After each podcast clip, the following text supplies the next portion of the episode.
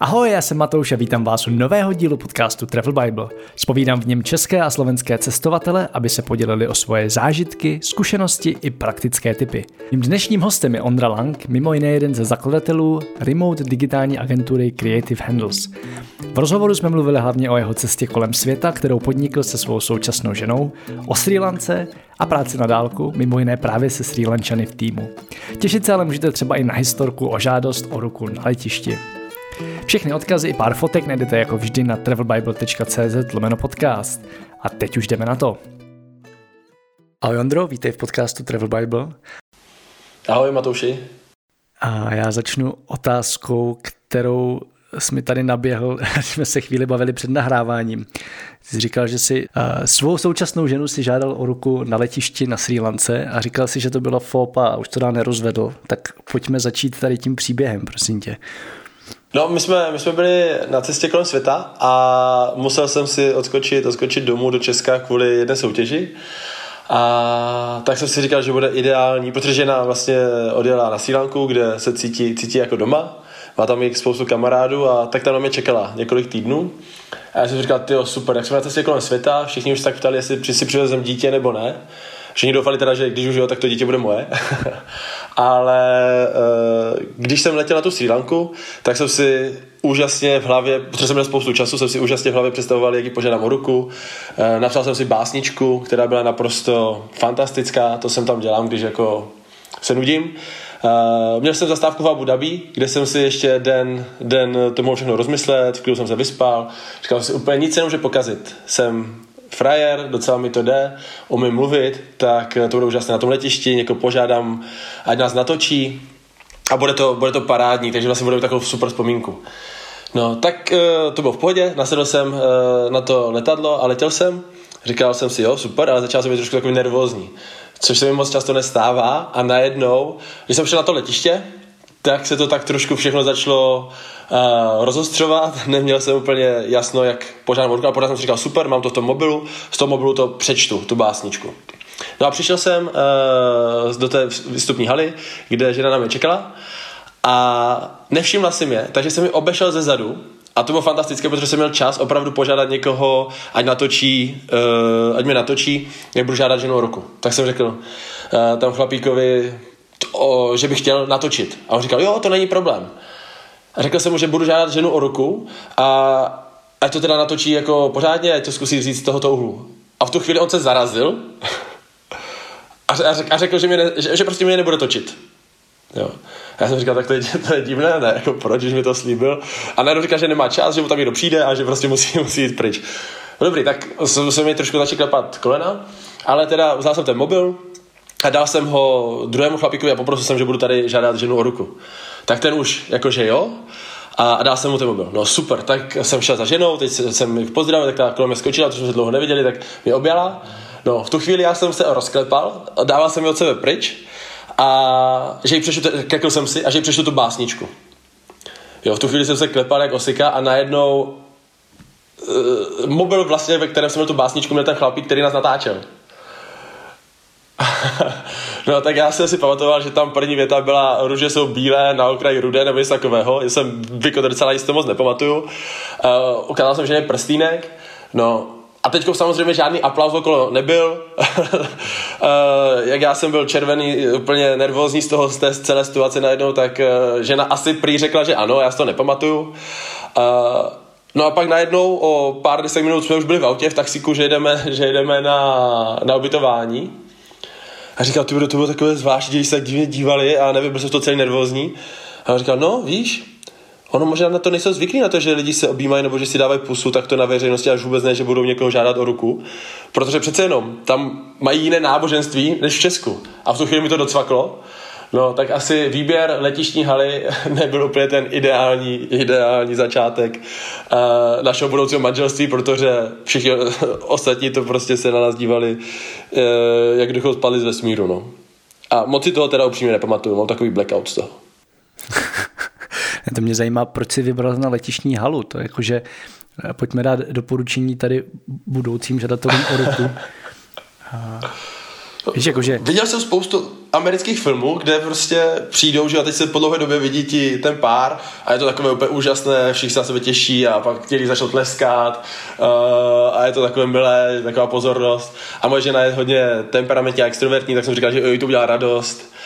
A tak to byl ten jako jeden z důvodů a hlavně ten druhý důvod byl ten, že se uvidíme po dlouhé době a chtěl jsem ji hnedka ze startu takto jako překvapit. Nechtěl jsem na nic čekat a hnedka právě jsem ji chtěl překvapit, protože já jsem i s kamarádkama vybral prstínek a ten nápad, že ji požádám o ruku, vlastně vznikl v Česku, když jsem tady byl na ty 3 týdny, myslím, že to byly pryč od Kristýny. Tak ale dopadlo to dobře teda, pokud to správně chápu, nakonec. jo, už jsme svoji, něco přes rok, máme spolu i malého prcka, takže všechno asi super. Tak gratuluji a všem ostatním doporučuji nežádat na letišti na Srí Lance o ruku.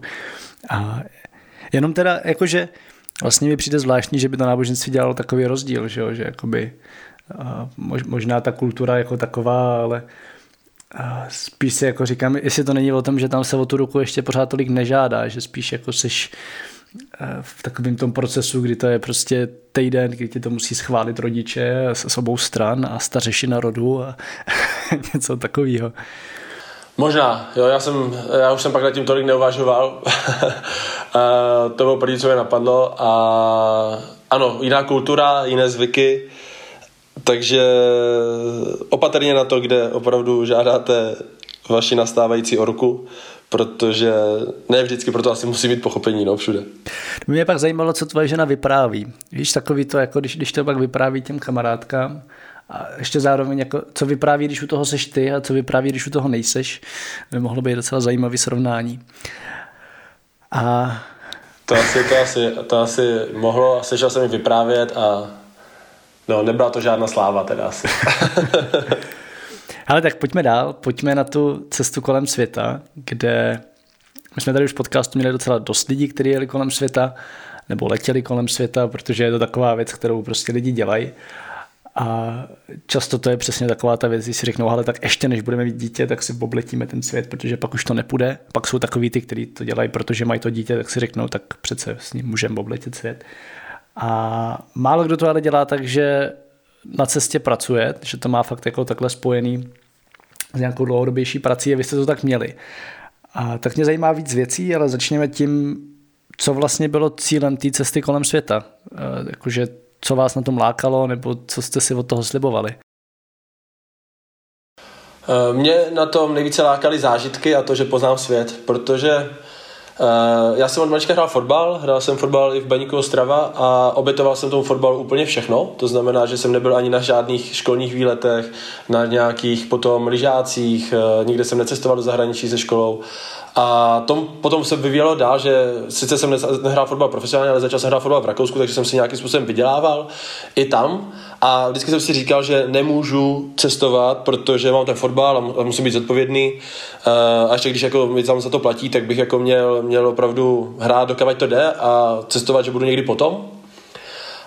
A to stejně s prací, že pořád mám práci, kde naši tehdejší klienti byli především z Prahy a z okolí a že to prostě nejde. Jo.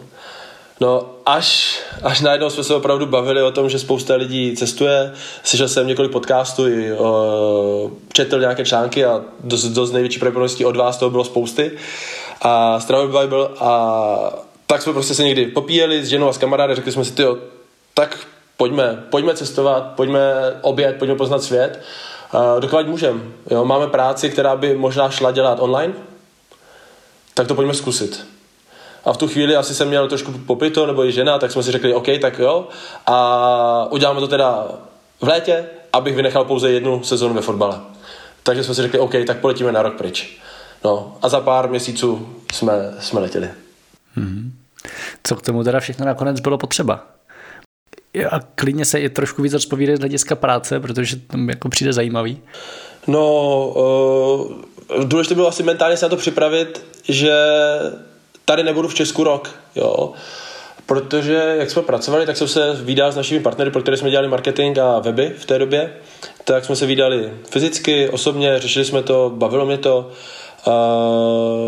A najednou jsme měli strach z toho, co nám všichni ti naši zákazníci na to řeknou, že vlastně roky neuvidíme, Jo, ještě protože to nebyli všechno jako mladí lidé, ale třeba to byli i pánové, kteří bylo třeba přes 50, vedli tradiční firmy, tak mentální příprava to byla strašně důležitá a říct všem, že tady nebudem, no. To bylo asi to nejtěžší v průběhu těch následujících měsíců jako těm především pracovním partnerům. A to, co bylo nejtěžší pro nás, protože my nejsme úplně lidi, kteří by dělali hodně věcí s předstihem, tak bylo si říct, OK, tak vždycky koupíme letenku jenom o jednu destinaci dál a tím pádem necháme to být, budeme tam třeba 3 týdny a vždycky budeme kupovat jenom o jednu destinaci dál.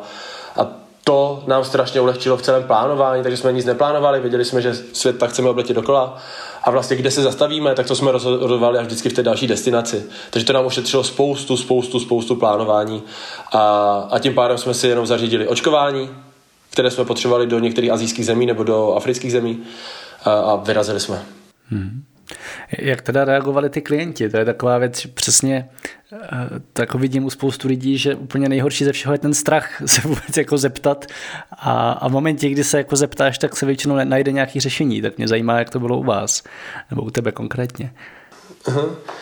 No, my jsme to měli nakonec v celku v pohodě, jo, všichni jako, teda někdo se pousmál a řekl, jo, tak to se zvědav, jak to všechno zvládnete, protože jsme představovali tu naši vizi, že budeme pracovat 4 dny v týdnu, pátek si dáme volno a sobotu, neděli budeme tak nějak jako něco poznávat.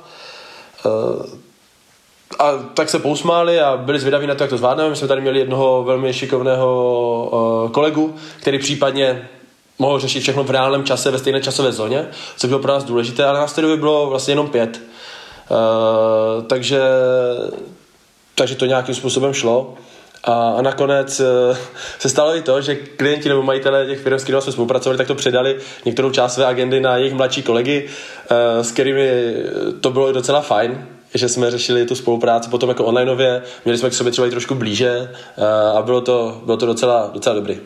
Což jakoby beru jako docela dobrou covidovou přípravu a předpokládám, že jste si to pak udrželi vlastně tu spolupráci už z větší části online, je to tak? Jo a musím říct, že ač jsem v České republice teďko během toho covidu, anebo i když byly díry a de facto se mohlo potkávat, tak spousta věcí už byla onlineová a ač to zní blbě, tak pro naší firmu ten covid jako hodně pomohl, protože najednou všichni byli zvyklí, že se s námi můžou potkávat online. Jo? A pro budoucí cestování my taky chceme dodržet. Ale samozřejmě, jsme ztratili klienty na cestě kolem světa, měli jsme velkou krizi, jako i finanční, firemní, no a pak se to nějak jako zvětilo a nemůžu na to dopustit, no, mít remote firmu.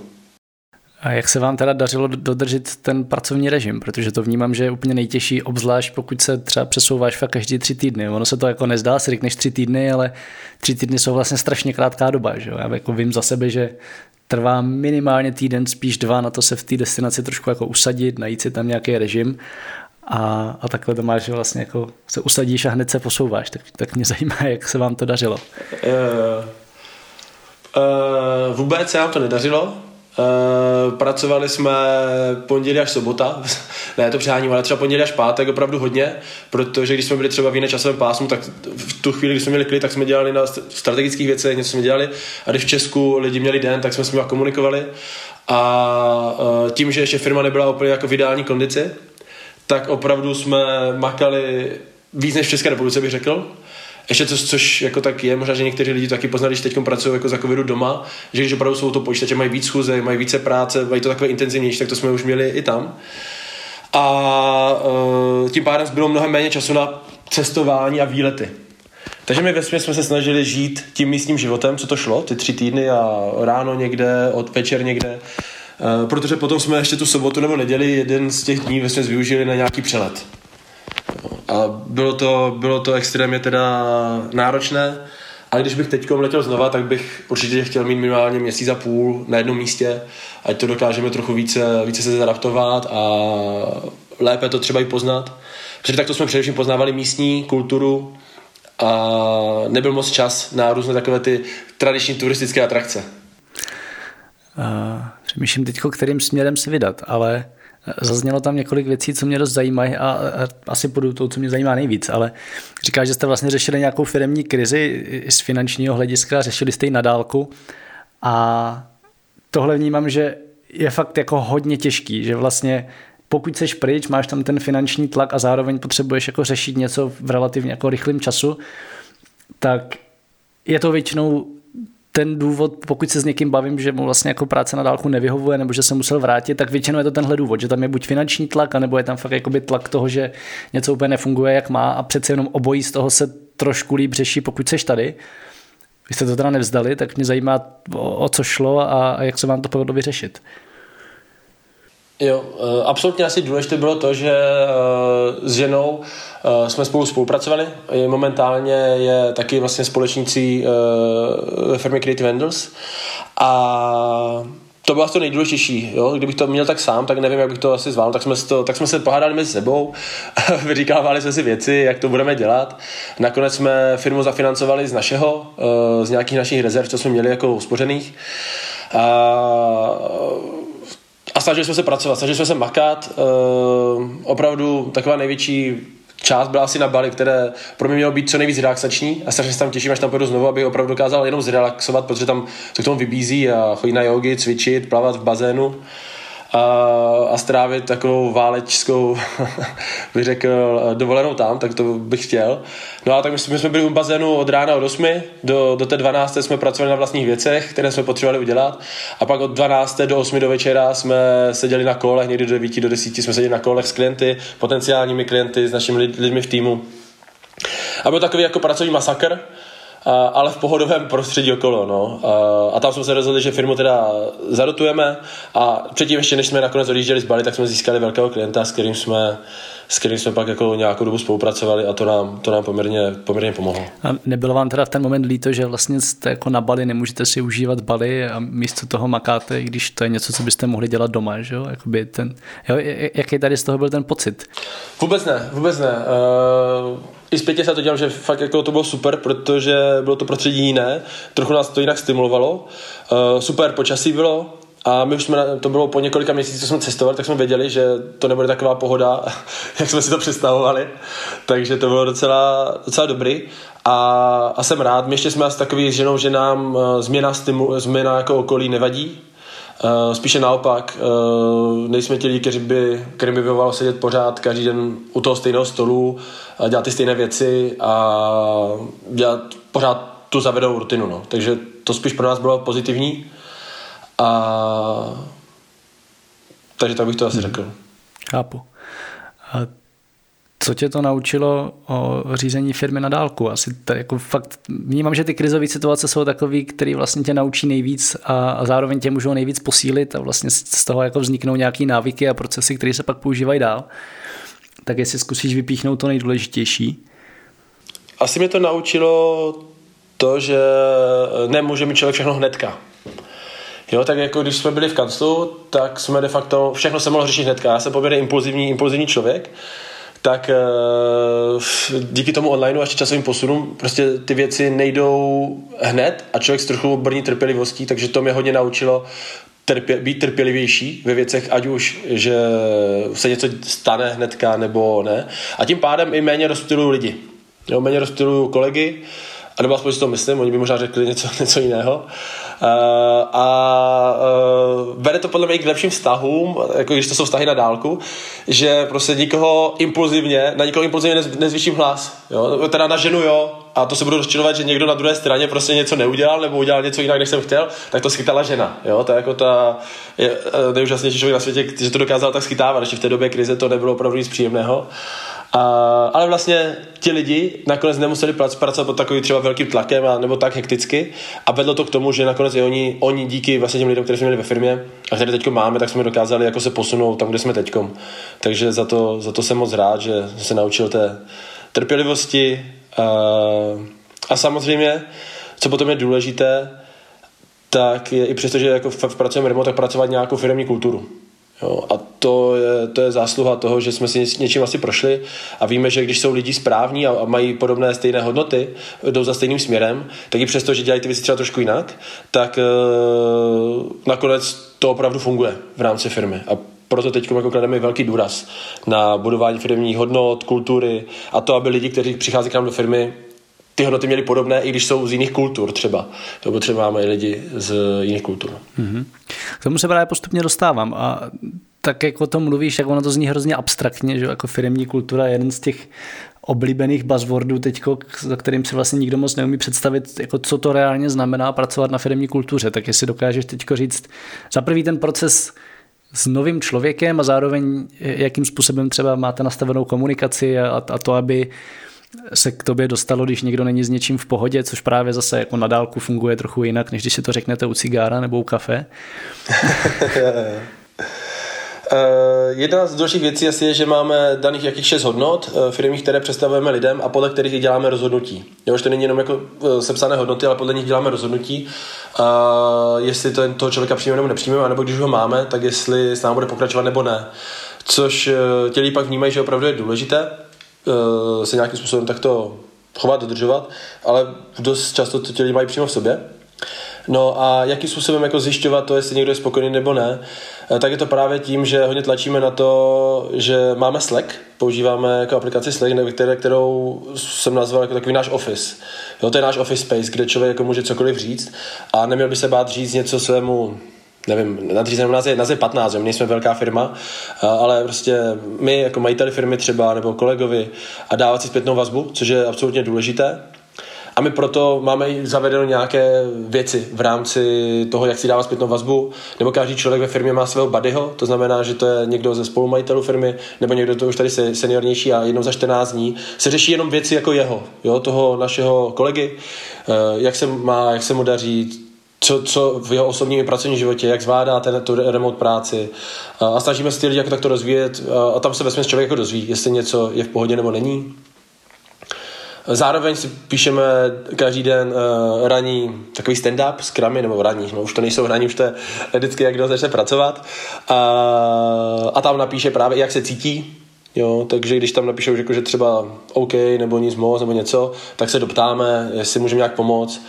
A ono pak jako už člověk jako je krásný, tak teď člověk zjišťuje, že už se na to ptali další 2 lidi, jo?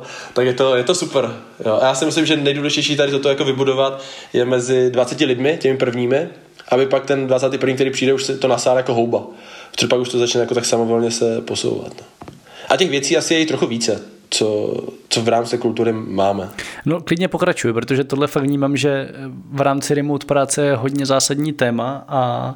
Jo, my jsme se ještě inspirovali jednou firmou, která dělá nějaký projektový management nástroj, teď si nespomenu, jak to je, jsou celosvětově známí a jich je 130 a pracují... Jo, ano, Basecampem. Tak. A tam se mi jako pár věcí líbilo a co jsme zavedli, tak jsme zavedli AMA meetingy, což znamená Ask Me Anything, a místo company meetingu, kde, jako firemních, kde se řešily čísla a data, tak máme co 2 týdny teď tady tento AMA meeting, který po každé vede někdo jiný jako z firmy, to znamená úplně každý se k tomu jednou za čas dostane, aby to vedl, kde buď to děláme, buď tam opravdu někdo má nějakou otázku, tak se ptáme jako co a jak ve firmě, jak se daří, nedaří, nebo řešíme nějaký teambuilding onlineový, poznáváme se navzájem a i v těch poznávacích hrách třeba se bavíme o tom jako o hodnotách, jo? Třeba teď měla narozeniny kolegyně, tak jsme jí připravili to, že každý z týmu vypíchl, jakou hodnotu firemní si na ní všímá a v jakých situacích a za co jako ten kolega je vděčný vlastně. Jo, takže to, že je otevřená, tak to oceňovali třeba developři, vývojáři, protože ona byla ta aktivní, která jim napsala, jestli si dají nějaký hovor, když bylo potřeba, takže jako i za to poděkovali a tímto zase jsme nějakým způsobem takto se bavili o těch hodnotách a jak to je důležité, není důležité. Takovou jako neformální hravou věcí a ještě v rámci třeba nějakého oceňování a tak dále. A oceňování, to je způsob taky. Poslali jsme z Česka na Srí Lanku třeba takový památník, jakože člověk se posunul na jiný level, stal se seniorním programátorem, tak jsme mu, on to je stříbrné těžítko se jménem toho klučiny, takže vlastně i toto prostě investujeme do takových jako drobností, které třeba lidi potěší a posíláme to po světě tam, kde zrovna jsou.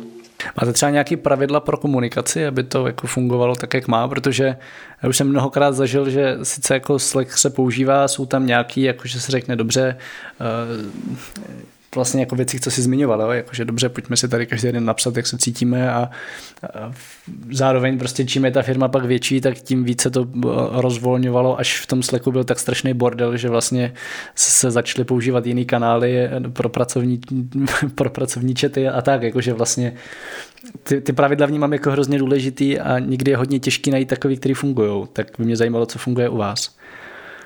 Tak já nevím, jestli může říct jako pravidlo, ale máme na Slacku rozdělené kanály vlákna, které jsou pojmenované, například máme tam vlákno, kde jsme jako všichni a tam se řeší jenom jako vážné věci, které potřebujeme řešit všichni. Pak je tam vlákno Celebrate Awesomeness, to znamená, kde si dáváme ocenění. Takže to vlákno slouží jenom proto, že si tam dáváme ocenění, když se něco povede, někdo něco udělá dobře, někdo dává někomu pochvalu. Pak máme třeba vlákno Random and Fun a tam si právě lidi píšou blbosti. Jo, tam jsou taky všichni, tak si prostě píšou nějaké vtípky, co našli a tak dále. A pak máme třeba projektové vlákna, kde se řeší ty jednotlivé projekty a jsou tam jenom lidi, kteří jsou součástí těch projektů. No a tak to máme asi trošku více rozsegmentováno, aby to nerušilo všechny, jo? Takže to je taková jedna věc. A potom se snažíme, aby vždycky každý ten den, kdy pracuje, tak napsal čas jako od kdy do kdy pracuje. To znamená, že my tak jakž takž víme, kdy jej můžeme oslovit na Slacku a pokud na Slacku je, tak by měl odpovědět zpátky. Pokud se soustředí na nějakou práci, tak si napíše, že focus on work. A v tu chvíli ho jako, když se někdo mu třeba napíše, tak jako nevyžaduje jako hnedka odpověď. Jo, nebo když já jsem na meetingu, tak teď tam taky mi tam vysí, že jsem in a meeting. A v tu chvíli lidi ví, že nemusí ode mě očekávat jako přímou odpověď, teďkom a tak. Takže tímto se snažíme oddělit to, kdy jako lidi jsou aktivní a odpovídají a kdy třeba právě nemůžou odpovědět a lidi to budou vidět o tom, ostatní kolegové. Ty už je tady několikrát zmínil, že máte lidi i mimo Česko. Mimo jiné spolupracujete s Pavlou, která má na starosti vydávání obsahu na Travel Bibli. Ale zároveň vlastně nejste jenom Češi. Jsi zmiňoval, že máte teď teda 3 nebo 4 Srí Lančany a nevím, jestli ještě někoho.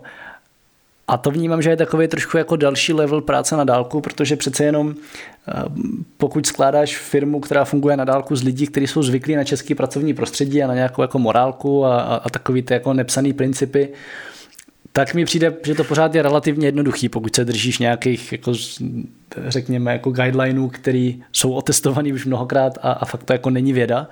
Ale najednou tam dostáváš lidi úplně jako z jiné kultury, s jiným stylem komunikace, s jiným zázemím a ještě k tomu v jiné časové zóně a vlastně se jako nemůžete moc potkávat osobně a nacítit se trošku, aby pak ta online komunikace fungovala dobře. Tak mě zajímá tvoje zkušenost a jak s tím pracujete. Jo, asi to nejdůležitější je říct, že je tam obrovská selekce. Jo, nám teď za poslední 2,5 roku, co od prvního sýránského kolegy, který k nám nastoupil, tak se nám přihlásilo asi 800-900 lidí ze Srí Lanky na nějaké naše pozice, které tam máme vypsané. No a spolupracují s námi momentálně 3, 4. s námi začne spolupracovat od října. Jo, takže to je jako úkor toho, že opravdu je to jako jiná kultura, jiná země, jiné očekávání. Takže prostě to je na tom to asi nejdůležitější. A co je potřeba vnímat. Jo? Není to tak, že člověk si dá někde inzerát a najednou bere všechny, protože i ti lidi třeba kvalitativně můžou být někde jinde, právě komunikativně můžou být někde jinde. Jo, my jsme měli ještě další 2-3 kluky, kterým právě neseděla ten styl komunikace, to, že jsme moc svobodní, jo? Na ně potřebují nějakou jako pevnou ruku. Ale ti lidi, kteří jsou, tak jsou úžasní a myslím si, že ty, které máme, tak jako jejich skilly i styl komunikace a styl práce jsou mnohem lepší než lidi, které se třeba zažil tady jako v České republice. Jo, protože vždycky, a to nakonec k tomu docházím, je to jenom o tom člověku, jaký on je, jo, jestli tam jsou nějaké předsudky, tak ty předsudky tam můžou být, ale on se pak nakonec vybarví, jestli je to prostě férový člověk, který je komunikativní, který umí pracovat, který má tu práci, který má zájem o firmu. A musím říct, že teď momentálně na Srí Lance máme opravdu 2 lidi, kteří jsou tak angažovaní pro firmu, že ti lidi v Česku se s tím musí jakoby dohánět, aby byli taky tak angažovaní v vozovkách. Jo? A je to jako opravdu vždycky jenom o lidech, konkrétních jednotlivcích. Jak jsi teda došel k těm lidem, se kterými jsi tolik spokojený? Jakoby, co je všechno za tím procesem? Chápu to správně, že některý z nich si osobně potkal a což tam asi bude hrát nějakou roli. Ale i tak, jakože teď vlastně si říkal, že nabíráte dalšího a vnímám, že jako ten hiring na dálku je hodně těžký, protože tam chybí taková ta vrstva komunikace neverbální a pocitová hodně tam, jako i v tom callu chybí, že jo, sice toho člověka vidíš, ale pořád to není úplně ono a nemůže moc pracovat intuice. Tak jak tady s tím pracujete? Já si myslím, že jsme měli štěstí na toho úplně prvního kluka, který se nám teď může necelé 3 roky a to nám usnadnilo spoustu dalších věcí a to možná je i důvod, proč jsme třeba pokračovali v tom, že jsme hledali další lidi na Srí Lance. My jsme se s Dím vlastně potkali osobně, potom s námi začal spolupracovat a ze startu opravdu byl tichý, nebyl tak otevřený, přitom odváděl jako dobrou programátorskou práci. No a postupem času se otevřel, zjistil, že opravdu fungujeme tak, jak fungujeme a že se nemá čeho bát.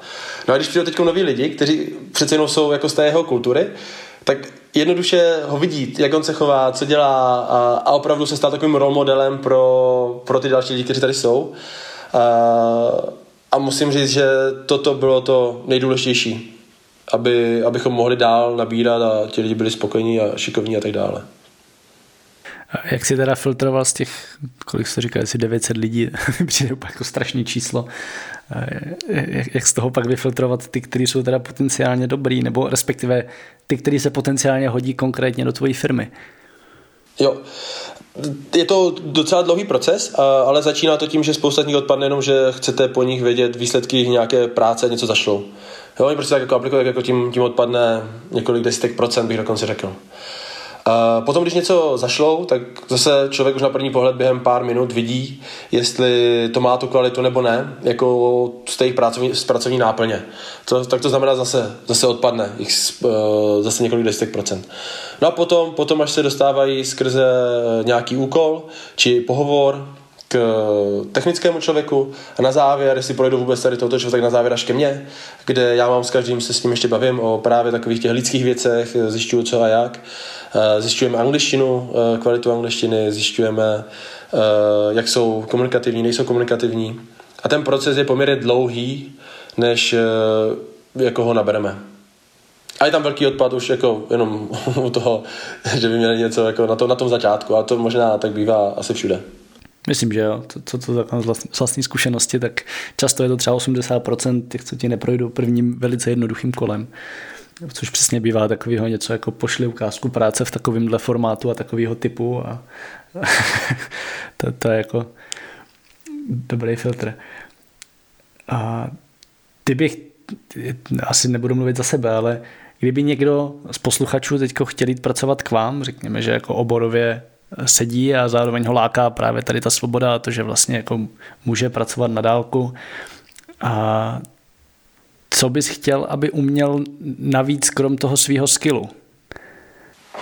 Teď, kdybys viděl, tak jsem dostal ruce, že opravdu jsme otevření do kořán, protože bychom potřebovali ještě 4 lidi do vývoje, jo, na frontend nebo i backend. A takže kromě toho svého skillu je opravdu klíčem solidní, aspoň středně solidní komunikace, protože to, co si člověk jako řekne v kanclu, tak si to řekne a vždycky se vidí a nějak se potká. Ale na tu dálku je to opravdu někdy náročné a ta komunikace musí... Když pošlete zprávu bez smajlíka, tak to vyznívá nějak. Když to pošlete se smajlíkem, vyznívá to nějak. Když pošlete jenom ok, tak zase to vyznívá nějak. Jo? Takže prostě i ta jako psaná neverbální komunikace je strašně klíčová a důležitá, aby vlastně to vytvářelo jako dobrou atmosféru a vůbec atmosféru jako toho, že lidi mezi sebou jsou spolupracovat. A opravdu se ten člověk nesmí bát, jo, komunikovat. Prostě má názor, že se mu něco nelíbí, tak to musí říct, protože to nevycítím. Já to říkám všem, kteří k nám nastupují. Já to nevycítím, já tam nejsem s váma. Já nevím, jestli vám je blbě, nebo jestli se vám něco nelíbí, nebo něco. A toto jako vyžadujeme a je to jako základ toho úspěchu, jo, vzít tu zodpovědnost do ruky sám za sebe a být schopen upřímně komunikovat i nepříjemné věci, protože ještě nikoho jsem nezbyl za to, že řekl nepříjemnou věc. Protože ani nemůžu, že jo, přes ten počítač, jo. Takže jako toto je a hold u vývojářů toto někdy chybí. Jo. A bohužel jsem zjistil, že to chybí stejně tak, jak v zahraničí, tak i v Česku. A není úplně, nebo párkrát se mi stalo, že se mi třeba Češi jako odmlčeli úplně a třeba se neozývali týden, no, a to potom člověk jako přes ten internet těžko s tím něco udělá. Já jenom chci dodat, že se to zdaleka netýká jenom vývojářů, ať jako se necítí blbě. No a každopádně, ale kdyby opravdu někdo poslouchal, teď udělal takovou reklamu, opravdu budeme rádi, a ať jste odkudkoliv, tak se ozvěte, budu za to moc rád a možná se pobavit co a jak. Tak jo, pojďme ještě trošku k cestování.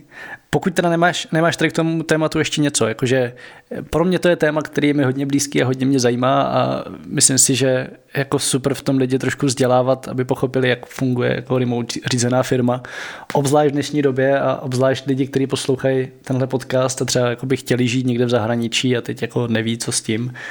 A přitom můžou dopadnout tak skvěle jako Pavla, která prostě žije v Indonésii a vdala se do Indonésie a vlastně jako funguje úplně v pohodě a zároveň její životní náklady jsou až jako závidění hodně nízký, že jo. Takže to vidím jako super téma. Takže pokud tomu něco máš, tak ještě klidně vytáhni jakýkoliv téma, pokud ne, tak pojďme ještě trošku na cesty. Jo, pojďme na cesty, já bych o tom mohl mluvit hodiny a hodiny, protože mě to baví a je to můj život. A v Česku jsem se teď přestěhoval do Žamberka, což je takové menší městečko, kde žiju, kde mám teď jako tady svůj vlastní kancel v baráčku a vlastně pracuji remote i v Česku, takže to jako... Mohl bych se o tom bavit strašně dlouho. Pojďme na cesty klidně. Tak pojďme tím pádem na Srí Lanku, protože ty jsi tady zmiňoval několikrát a zároveň tam máte nějaký lidi. A zároveň jsi tam žádal ženu o ruku, takže myslím, že je dobrý se u ní zastavit. Ty jsi říkal, že to je pro vás taková srdcovka, mě zajímá proč. Asi mě uchvátila právě vřelost lidí a těch přátel, které jsme tam během krátké chvíle udělali. Od vlastně podnikatelů a potom i našich lidí, kamarádů našich lidí. Jo, tak je to jako super a ta země má obrovský potenciál a řekl bych nenaplněný potenciál. Jo, a to mě na tom strašně láká a i tam třeba nějakým způsobem pomoct. Baví mě to tam objevovat, baví mě komunikovat tam s lidmi. A taky to možná je proto, že to byla první země, kterou jsem vlastně ještě před tou cestou světa, kam jsem vyjel na delší dobu. A tak nějak mi tam sedí mi tam jídlo, miluju jídlo srílanské. Miluji si zasurfovat na těch amatérských vlnách, které tam na jihu Srí Lanky jsou. Nejsem žádný extra surfář, ale prostě když člověk jde od pláže, 200 metrů tam stojí, jako ještě skoro na zemi, tak ten surf najednou je taková bezpečná záležitost a je to takové jako super. A zároveň tam jako dost technologie teďkom rostou a za poslední několik let Srí Lanka jako extrémně vyrostla. Jo, teďkom teda nevím, jak tam vypadá za covidu, aspoň ty zprávy, co mám, tak bohužel je to nic moc. Ale do té doby před covidem opravdu, když jsem tam byl poprvé v roce 2016 a pak jsem tam byl na konci roku 2019, tak to bylo úplně něco extrémně odlišného, jo? Tak to mě baví. Baví mě to vidět a teď jak to vnímají lidi. Baví mě i kriket. Jo? Když jsem s nima byl na pivě, tak to bylo prostě super. Já myslím, že máme podobně to, že to je jako první země, kde jsme nějak byli na další dobu. Já jsem tam byl teda v roce 2014 poprvé. A jakože já s ním mám takový trošku love and hate relationship a hlavně s lidma na Srí Lance, protože naprosto souhlasím s tím, že je tam spousta naprosto skvělých lidí s tou obrovskou výhodou, že spousta z nich umí anglicky, což se jako o velké části světa říct nedá. A pak je tam taky spousta lidí, kteří ti chtějí jenom něco prodat a to vždycky po nějaké době začalo hrozně štvát. Já jsem se pak už nebavil skoro s nikým. A možná to je taky trošku povahou, že jako přece jenom jsem výrazně introvertnější a úplně jako nezvládám příliš velkou pozornost. A zajímá mě teda tím pádem nějaký konkrétní lidi, který tě tam, já nechci říct zaujali, to je takový blbý slovo, ale který tě buď nějakým způsobem inspirovali, nebo který ti třeba změnili náhled na život, nebo ti třeba hodně jako změnili náhled na tu zemi jako takovou. Mhm. Asi jako náhled na život mi změnili všichni ti prodejci a podobní, jako nepodobní. Všichni ti prodejci, kteří jako tam vůbec jsou na těch ulicích a žijou tak, aby přežili do dalšího dne, tak to mi totálně změnilo náhled na život, když jsem tam byl poprvé. Protože jsem si uvědomil, v jaké skvělé zemi žiju, v jaké skvělém časovém období žiju, jak se mám opravdu báječně tady v České republice, jak se všichni lidi mají skvěle, protože na Srí Lance to v té době bylo, že nevím, jestli přes 30% lidí opravdu žilo ze dne na den. Jo? A oni pak prodávají ovoce, mají takové svoje stánky, prodávají de facto cokoliv, co jde.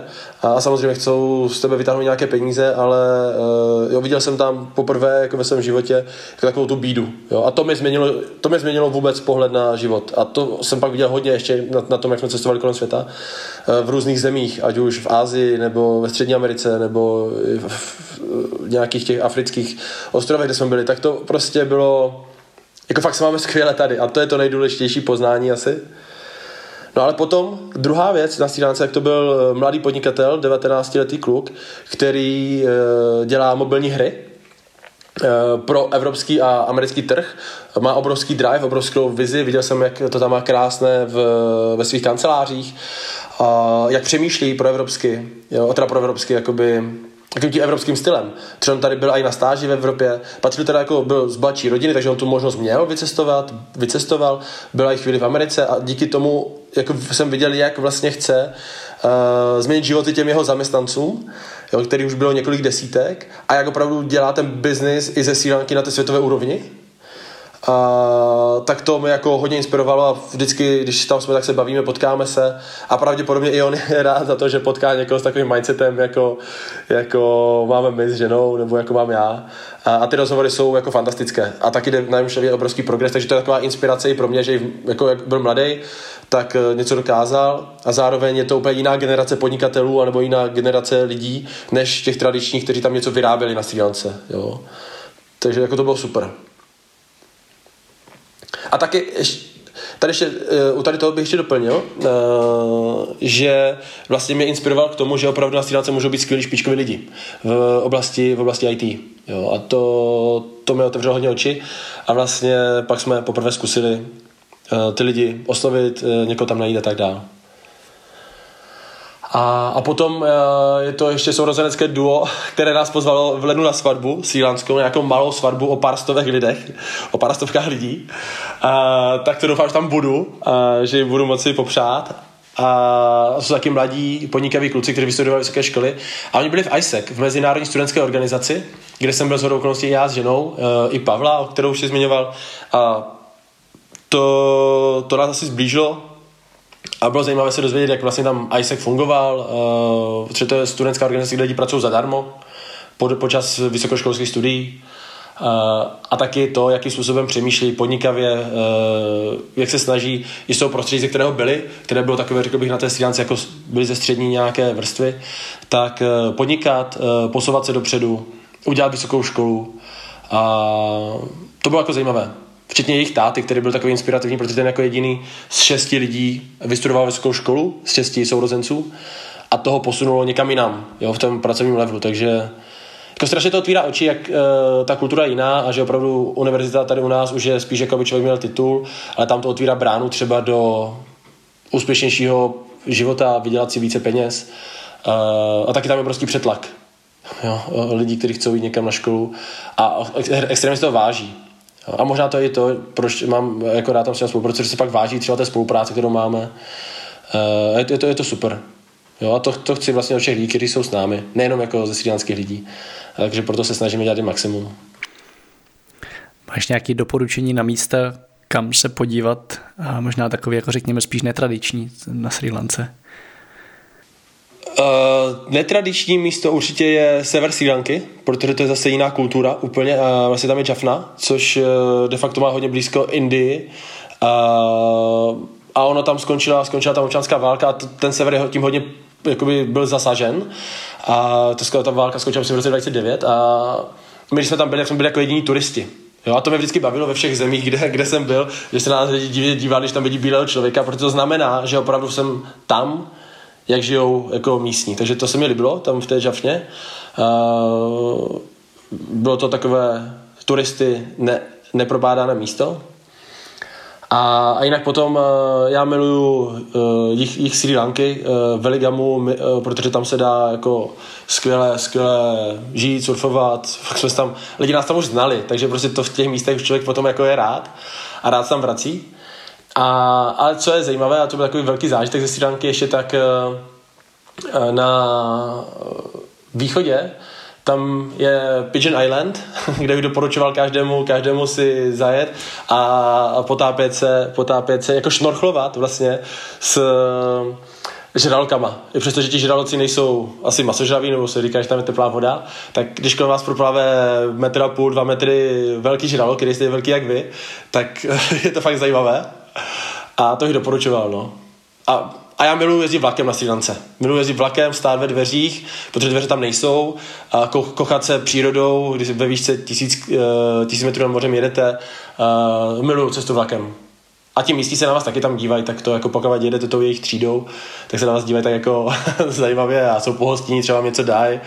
Jo, je to super. A někdy jsou jako vtipné momenty, protože tam je i muslimové tam žijí. A třeba jsme jeli, kdy vlastně moje žena seděla jenom v krátkém tričku, v krátkých kraťáscích a vedle ní seděly úplně dvě zahálené manželky, kterým než vidět ani oči. Tak a s nima jsme se zkamarádili. A s jejím partnerem, vlastně jako s jejím manželem taky. No, bylo to vtipné a takové zvláštní, ale super zážitky z vlaků. No.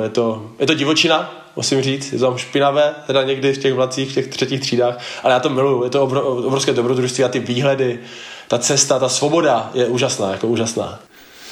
To rozhodně souhlasím a tu cestu z Kandy do Eli nahoru tak hodně doporučuji.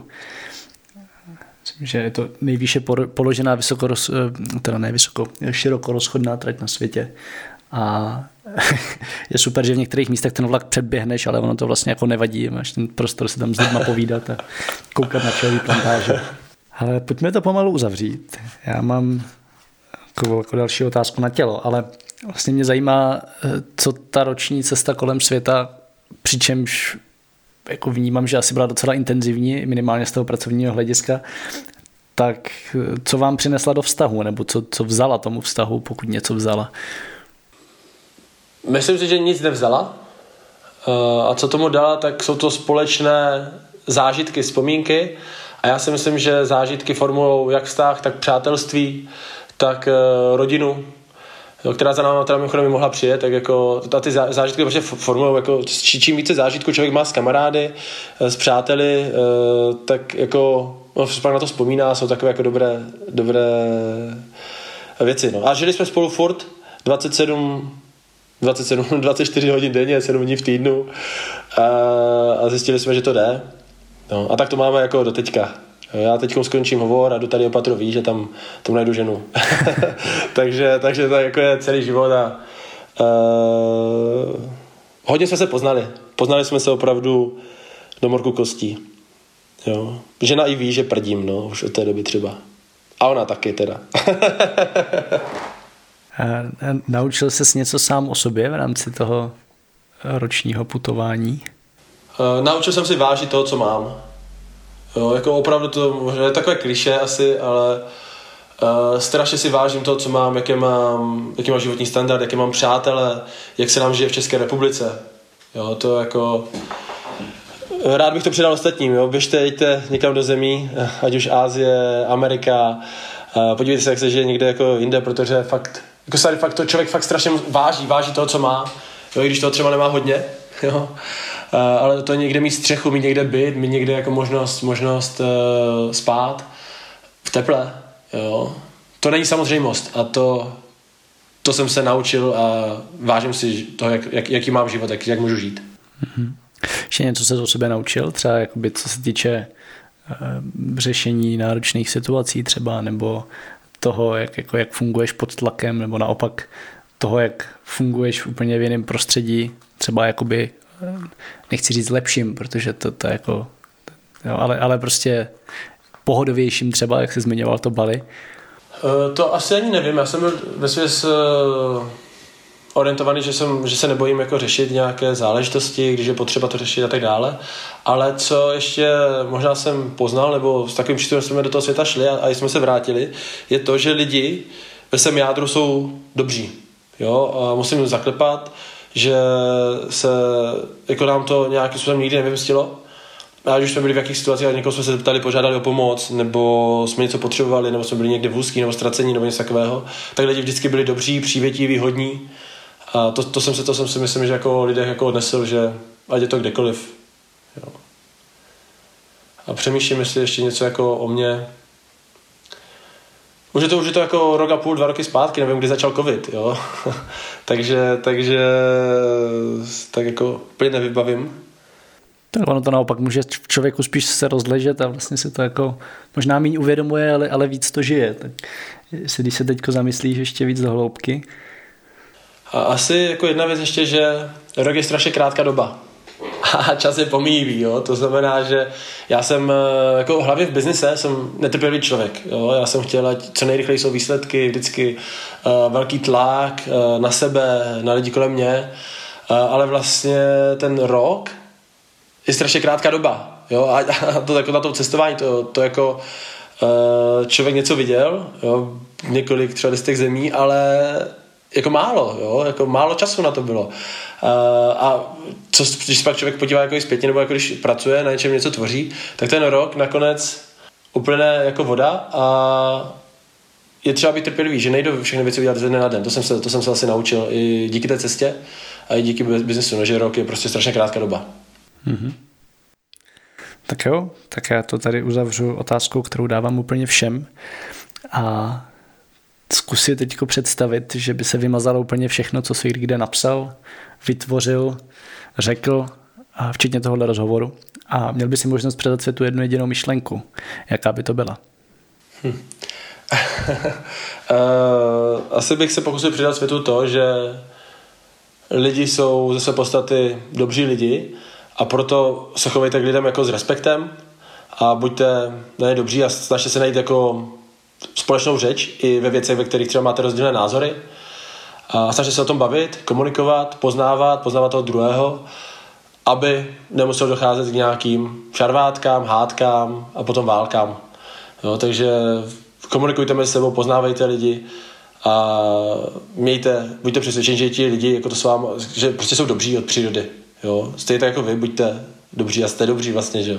Takže asi toto, komunikujte mezi sebou, bavte se o problémech, bavte se o pěkných věcech, říkejte si pěkné věci a ať se předejde konfliktům. Vybavíš si konkrétní situaci, kdy ti tohle pomohlo? A teď jakoby nemyslím, že bys zachránil svět před válkou, to, i když možná jo, kdo ví, ale kdy vlastně se ti jako tady ten přístup výrazně vyplatil a právě se třeba povedlo zabránit nějakému konfliktu, který by byl hodně nepříjemný? Myslím, že takových asi věcí bylo více, protože já jsem člověk, který neřeší moc silou, protože na to nemám ani postavu, a takže asi jako snažím se věci vyhladit, vyčistit, vyjasnit. A na nic konkrétního si asi jakoby nespomenu. No, měli jsme jednu hádku s tuktukářem na Srí Lance, že to vypadalo, že mě chce zabít. A tam jsme nedošli jako ke společné řeči, přestože jsem mu snažil ty věci normálně vysvětlit, ale tím, že jsem měl asi dobrý vztah s tím majitelem, kde jsme jeli, tak ten to dokázal potom za mě trošku narovnat asi a tak. A proč tě chtěl zabít? Protože jsme měli domluvenou nějakou cenu a jeli jsme určitou vzdálenost, kdy to šlo vidět jako na Google. Nepoužili jsme Uber, ani nepoužili jsme ani PickMe, žádnou lokální aplikaci. A on potom řekl, že to vůbec není pravda, že to, co mu ukazuju na Google, tak jako nakonec nejde, a chtěl jako 3x více peněz. Jo, a říkal, že jako na tom Google, že Google vůbec nefunguje, že to jako tam ukazoval na nebe, jo, že to jako není pravda, že to jako blbý signál a tak dále. A tak se jako prostě bojoval o pár set rupí jako navíc. Ale já jsem v těch věcech jako trochu zásadový, že i když se mi snaží obrat o málo, tak jako prostě chci, ať to je fér, že jsme se na čem dohodli, a zároveň ještě to bylo potvrzeno, že jsme opravdu jeli tu vzdálenost, za kterou jsme se dohodli.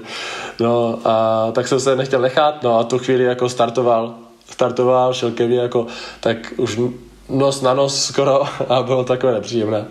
Pak teda ty peníze, které dostal od toho borce nebo ode mě za tu jeho část, tak to vzal a roztrhal, jo? Takže to mám vzpomínku, mám roztrhané peníze tady ze Srí Lanky, takže Takže to bylo docela nebezpečné, ale pomohlo mi to, že jsem měl dobrý vztah tam s tím člověkem, u kterého jsem bydlel, asi bych řekl.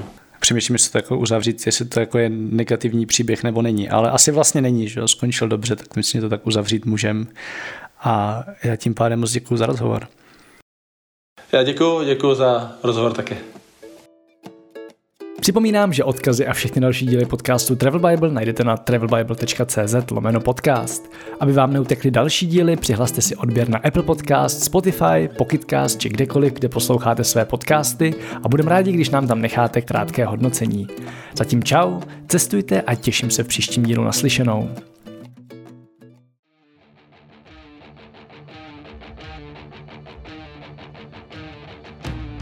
Tento podcast sponzorují božstva. A je jich hodně. Travel Bůh, Ježíš, Buddha, Šiva s Višnou, Aláh s Akbarem, Dajak, Batak, Toreja, Asmat, Adonis, Apollo, Krteček, Artemis, Athena, Dionysus, Ferdam, Ravenec, Eos, Hermiona, Poseidon, Batman, Serena, Zeus, Indiana Jones, Loki, Thor a celá ta sebranka ze severu. Díky. Travel Bible je prostě boží. Ať si cestovatel začátečník nebo pokročilý, najdeš v ní hromadu typů, díky kterým bude tvoje chuť vyrazit posílena, volný čas prodloužen a náklady sníženy na minimum. Amen. Teda letadlo. Co se v Travel Bible dočteš? Spoustu věcí. Třeba, že potřebuješ výrazně méně peněz, než se říká, a že už je asi i máš. Kde a jak sehnat ty nejlevnější letenky, kde bydlet a jíst, aby peníze na 14 dní pohodlně pokryly víc než měsíc. Jaké uzavřít pojištění, aby ses nikdy nedostal do maléru. Jaký vybrat účet a kartu, abys nemusel za výběry zahraničí platit ani korunu. Zjistíš, jak chytře využít vlastní bydlení, komu svěřit psa, nebo jak uschovat své věci zatímco budeš na cestě. Přesvědčíme tě, že nemusíš hned končit v práci a přesto můžeš cestovat několik měsíců. Uvidíš, že můžeš jet sám a přitom se tak necítit. Naučíš se, jak putovat klidně půl roku s jedním baťohem, nebo jak všechno dostat jen do příručního zavazadla. Ukážeme ti taky, jak a kde si v zahraničí přivydělat, jak psát cestovatelský blog, nebo jak pracovat na dálku. To všechno a ještě mnohem víc se dočteš v knize. Ještě si tu? Tak šup na travelbible.cz a potkáme se na cestách, protože cestování je prostě boží.